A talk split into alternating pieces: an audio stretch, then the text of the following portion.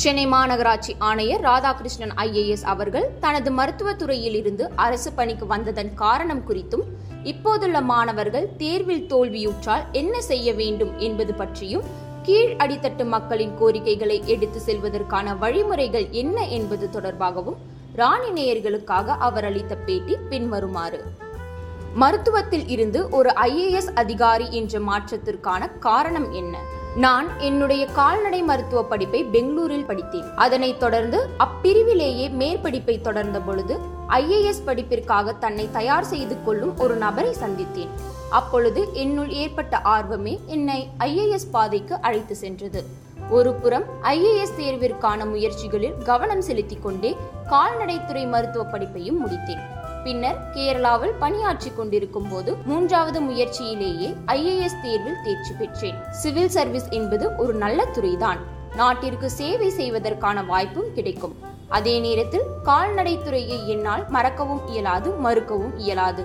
Covid காலகட்டத்திற்கு பிறகு ஒருங்கிணைந்த சுகாதாரம் என்ற பிரிவில் கால்நடை மூலமாக மனிதர்களுக்கு ஏராளமான நோய்கள் ஏற்படுவதால் அமெரிக்காவில் உள்ள ஜியார்ஜியோ பல்கலைக்கழகத்தில் அதே பிரிவில் தற்போது மேற்படிப்பையும் படித்துக் கொண்டிருக்கிறேன். தேர்வில் தோல்வியுற்ற மாணவர்கள் தற்கொலை செய்து கொள்கின்றனர்.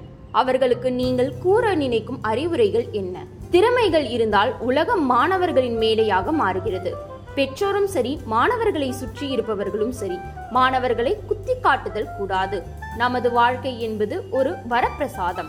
கொரோனா காலத்தில் நமது தமிழகத்தில் சுமார் முப்பதாயிரம் பேர் இறந்துள்ளனர். அந்த வகையில் நமது உயிர் என்பது பொக்கிஷமான ஒன்று. மாணவர்கள் திறமையை வளர்த்து கொள்ள வேண்டும். இது ஒன்றுதான் வழி என்ற மனநிலையில் இருந்து வெளிவர வேண்டும். இங்கு வழிகள் ஏராளம். அதற்கு உதாரணமாக நமது ஹாப்ரகாம் லிங்கனை சொல்லலாம். ஏனென்றால் பலமுறை தோல்வி அடைந்த பிறகே அவர் ஜனாதிபதி ஆனார். எனவே தோல்விதான் வெற்றிக்கான முதற்படியே தவிர அது ஒரு முடிவே இல்லை. ஒருவர் மற்றவரோடு ஒப்பிடுதல் கூடாது. போட்டி பொறாமையின்றி வாழ்தல் நல்லது. சிங்கார சென்னை டூ பாயிண்ட் ஓ பற்றிய உங்களது கருத்து என்ன? தமிழ்நாட்டின் முதலமைச்சர் தற்போது ஏராளமான திட்டங்களை செயல்படுத்தி வருகிறார்.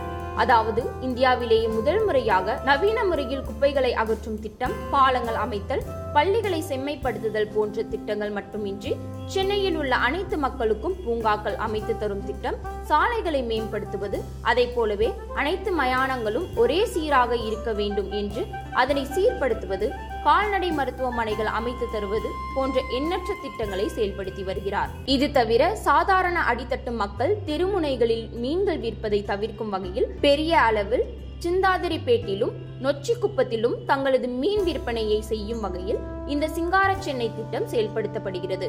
இதுபோல் இன்னும் பல திட்டங்கள் எல்லா மக்களுக்கும் சென்று சேரும் வகையில் அமைக்கப்பட்டுள்ளது. இந்த திட்டம் முழுவதும் கீழ்த்தட்டு அடித்தட்டு மக்கள் மற்றும் மற்றும் மேல் வர்க்கத்தினருக்கும் ஏற்ற திட்டமாக இருக்கும். இப்படி அனைத்து தரப்பு மக்களும் பயன்பெறும் வகையில்தான் இந்த சிங்கார சென்னை திட்டத்தை செயல்படுத்தி கொண்டிருக்கிறோம். கீழ் அடித்தட்டு மக்களின் கோரிக்கைகள் நிராகரிக்கப்படும் நிலையில் அவர்களின் அடுத்த கட்ட முயற்சி என்னவாக இருக்க வேண்டும்? இருபுறமும் சரிவர செயல்படுதல் வேண்டும். எனக்கு சுகாதாரத்துறையிலே பல ஆண்டுகள் பணியாற்றக்கூடிய வாய்ப்புகள் வைத்தது ஆனால் அதற்கு முன்னரே சுனாமி தாக்கம் ஏற்பட்ட போது அங்கு பணியாற்றுவதற்கான வாய்ப்பு கிடைத்தது. அரசு துறைகளிலும் அல்லது மாநகராட்சிகளிலும் பணியாற்றுபவர்கள் ஒன்றை உணர வேண்டும். இது போன்ற துறைகள் நமக்கு சம்பளம் கொடுத்து மக்களுக்கு சேவை செய்வதற்கான வாய்ப்பை ஏற்படுத்தி தந்துள்ளனர். இங்கு ஏராளமான தொண்டுள்ளங்கள் அர்ப்பணிப்பு உணர்வோடு ஈடுபடுகிறது. அதுபோல மக்களை நேரில் சந்திக்க வேண்டும் அல்லது தொலைபேசியிலாவது அவர்களை எளிதில் தொடர்பு கொள்ள வேண்டும். அவர்களின் குறைகளுக்கு செவிசாய்த்து முடிவுகளை எடுத்தல் நல்லது. அதை தட்டி கழித்தல் நல்லதல்ல.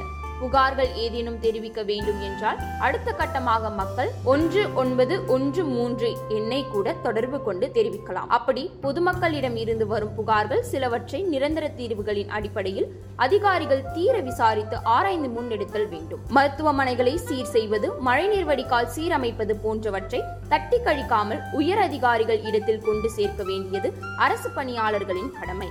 அரசு அதிகாரிகளிடம் நான் சொல்வதெல்லாம் ஒன்றுதான். பிற அரசு துறை சார்ந்த குறைகளை மக்கள் முன்வைத்தாலும் அதிகாரிகள் அதனை கவனிக்க வேண்டும். அவர்களிடம் உங்கள் வேலை எங்கள் வேலை என்று பிரித்து காரணம் கூறுவது தவறு. பொதுமக்களும் ஒன்றை உணர வேண்டும். பெரும் திட்டங்கள் வரும்பொழுது அதன் தாக்கமும் இருக்கத்தான் செய்கிறது. அதனை எல்லாம் ஈடு செய்வதற்கான முயற்சி தொடர்ந்து நடக்கும்.